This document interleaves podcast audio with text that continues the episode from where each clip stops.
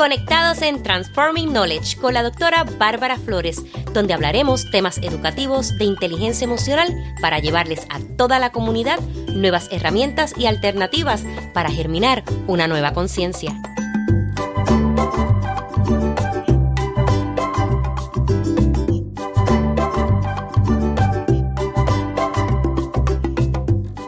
Saludos a este tu espacio Transforming Knowledge soy la doctora Bárbara Flores, especialista en liderazgo educativo e inteligencia emocional.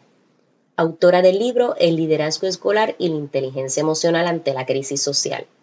Estoy muy feliz que me acompañes en este primer episodio de la segunda temporada, titulado Siete consejos para fortalecer tu inteligencia emocional. Todos tenemos la capacidad de ser felices y estar consciente de nuestras emociones. Es por esto que la inteligencia emocional toma un papel protagónico en tu vida. Muchas personas me preguntan, ¿y qué es eso de inteligencia emocional? La inteligencia emocional es cómo nos sentimos y manejamos las relaciones con nosotros y con los demás. Otras personas me preguntan, ¿para qué me sirve esto en la vida? Pues te sirve para ser exitoso en todos los roles de tu vida. Lo importante es que tengas presente cada emoción y sobre todo cómo la voy a manejar. Recuerda que cada emoción tiene un propósito de ser. Imagínate, contamos con 543 emociones, pero de esas emociones las primarias son alegría, tristeza, amor, ira y miedo. Así que tenemos que estar muy pendientes de nuestras emociones, porque son muchas. Teniendo esto en cuenta, quiero compartir contigo siete consejos para que puedas fortalecer tu inteligencia emocional. Número uno, concentración. Tenemos que prestar atención a esas emociones negativas para que tú puedas saber qué te lleva a esa emoción, tú puedas identificarla y gestionarla sin que tú permitas que se conviertan en contratiempos, en problemas. Por ejemplo, si yo me siento triste porque me estén diciendo otras personas que yo me veo mal, pues yo tengo que pensar, pero ¿y por qué eso me lleva a la tristeza? Si realmente yo me quiero como yo soy, yo estoy contenta con quien yo soy y yo no me tengo que dejar llevar por lo que los otros dicen, al menos que, ¿verdad?, sean críticas constructivas, que yo las pueda abrazar y entonces pueda mejorar. Pero, ¿qué me lleva a la tristeza? ¿Por qué? Porque esa persona tiene mucho poder sobre mí, yo siento que tiene mucho poder sobre mí. No, no. ¿Qué me lleva? Tengo que pensar qué me lleva a esa tristeza y entonces decir, no, esto no se puede convertir en un problema de yo quedarme pegada todo el día pensando en que otros que para mí son importantes o no importantes piensan que yo me veo mal. Así que yo tengo que gestionar, identificar qué está pasando con esta emoción, qué me lleva a esta emoción. Número dos, controlar las emociones negativas que no persistan más de lo necesario. Que esa tristeza yo no me quede pegada 24 horas, dos días o más, para que entonces yo pueda disiparla y volver al estado inicial lo más pronto posible. No le debo dar color a una emoción que me va a perjudicar mi salud emocional.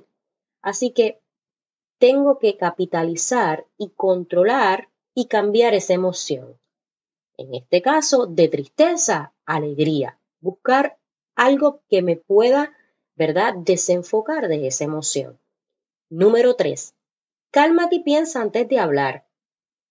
Yo le digo a las personas, detente, relájate y piensa en todas las consecuencias que pueden haber si tú dices cosas que en ese momento, por esa emoción que te está llevando, ofendas a alguien o más allá, muchas veces ocurren otras cosas mayores que no son tan solo el poder pedirle perdón a una persona, ¿verdad? Se pagan mucho más caro esos precios por haber hablado en un momento de coraje, de tristeza, de frustración, entre otras emociones. Cuatro, focalízate. Tómate un tiempo y piensa qué es lo que tú quieres en tus objetivos y tus metas y cuáles son esas emociones que te están deteniendo para tú poder lograr eso que tanto tú anhelas y tanto tú quieres. Número 5. Maneja los errores y frustraciones.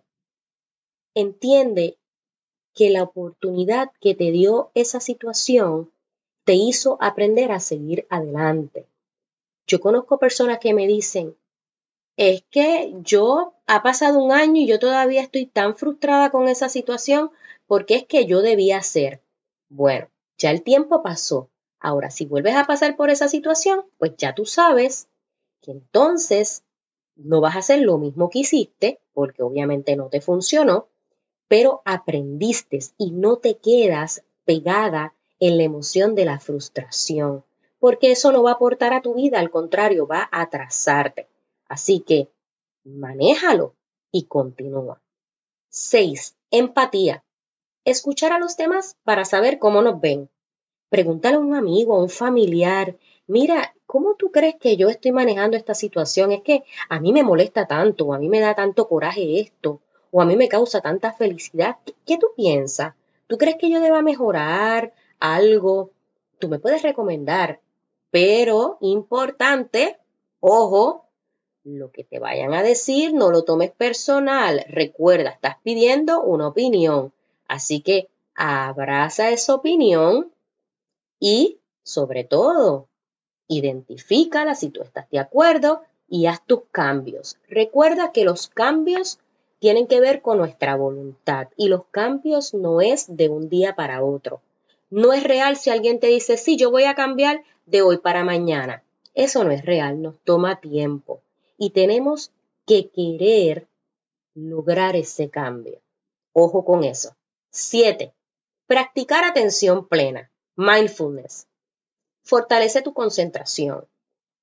Puedes buscar un lugar tranquilo, un lugar que a ti te guste mucho, un paisaje y puedes quedarte en ese lugar, ¿verdad? Y hacer respiraciones por 21 veces o por 10 minutos quedándote concentrada en el paisaje en este caso, si quieres hacer ejercicios, si estás haciendo en este caso atención plena, concentrarte en tu respiración. Y muchas personas me dicen, ay, es que yo empiezo, mira, yo trato de meditar, me siento, pero empiezo a pensar en todas las cosas que tengo que hacer.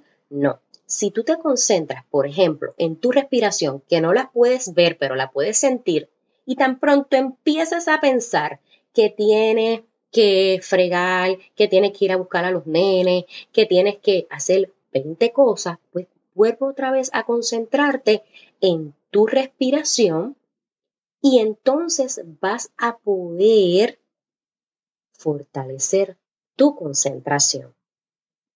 Estos consejos te ayudarán a trabajar contigo mismo y con los demás. Las personas que alcanzan sus objetivos no se dejan distraer por los obstáculos.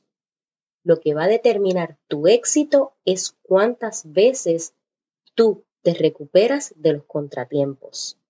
Tenemos que entrenar nuestra mente. Espero que estos consejos sean de gran ayuda. Te invito a mi página web www.barbaraflores.info, donde encontrarás información sobre los servicios que ofrezco, tales como talleres, seminarios, asesoría, el enlace de podcast, el enlace de YouTube channel y también mis redes sociales para que me sigas y estés al tanto de todo lo que está pasando con Bárbara Flores. Hasta la próxima.